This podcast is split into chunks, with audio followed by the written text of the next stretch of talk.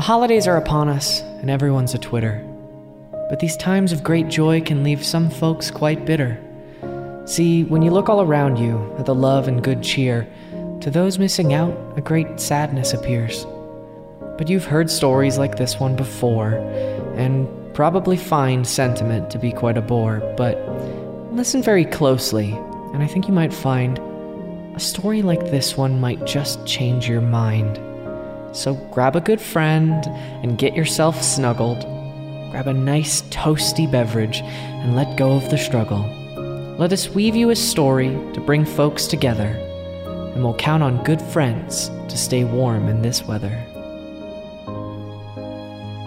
Make the Yuletide Gay, premiering December 24th on iTunes, Google Play, or wherever else fine podcasts are available.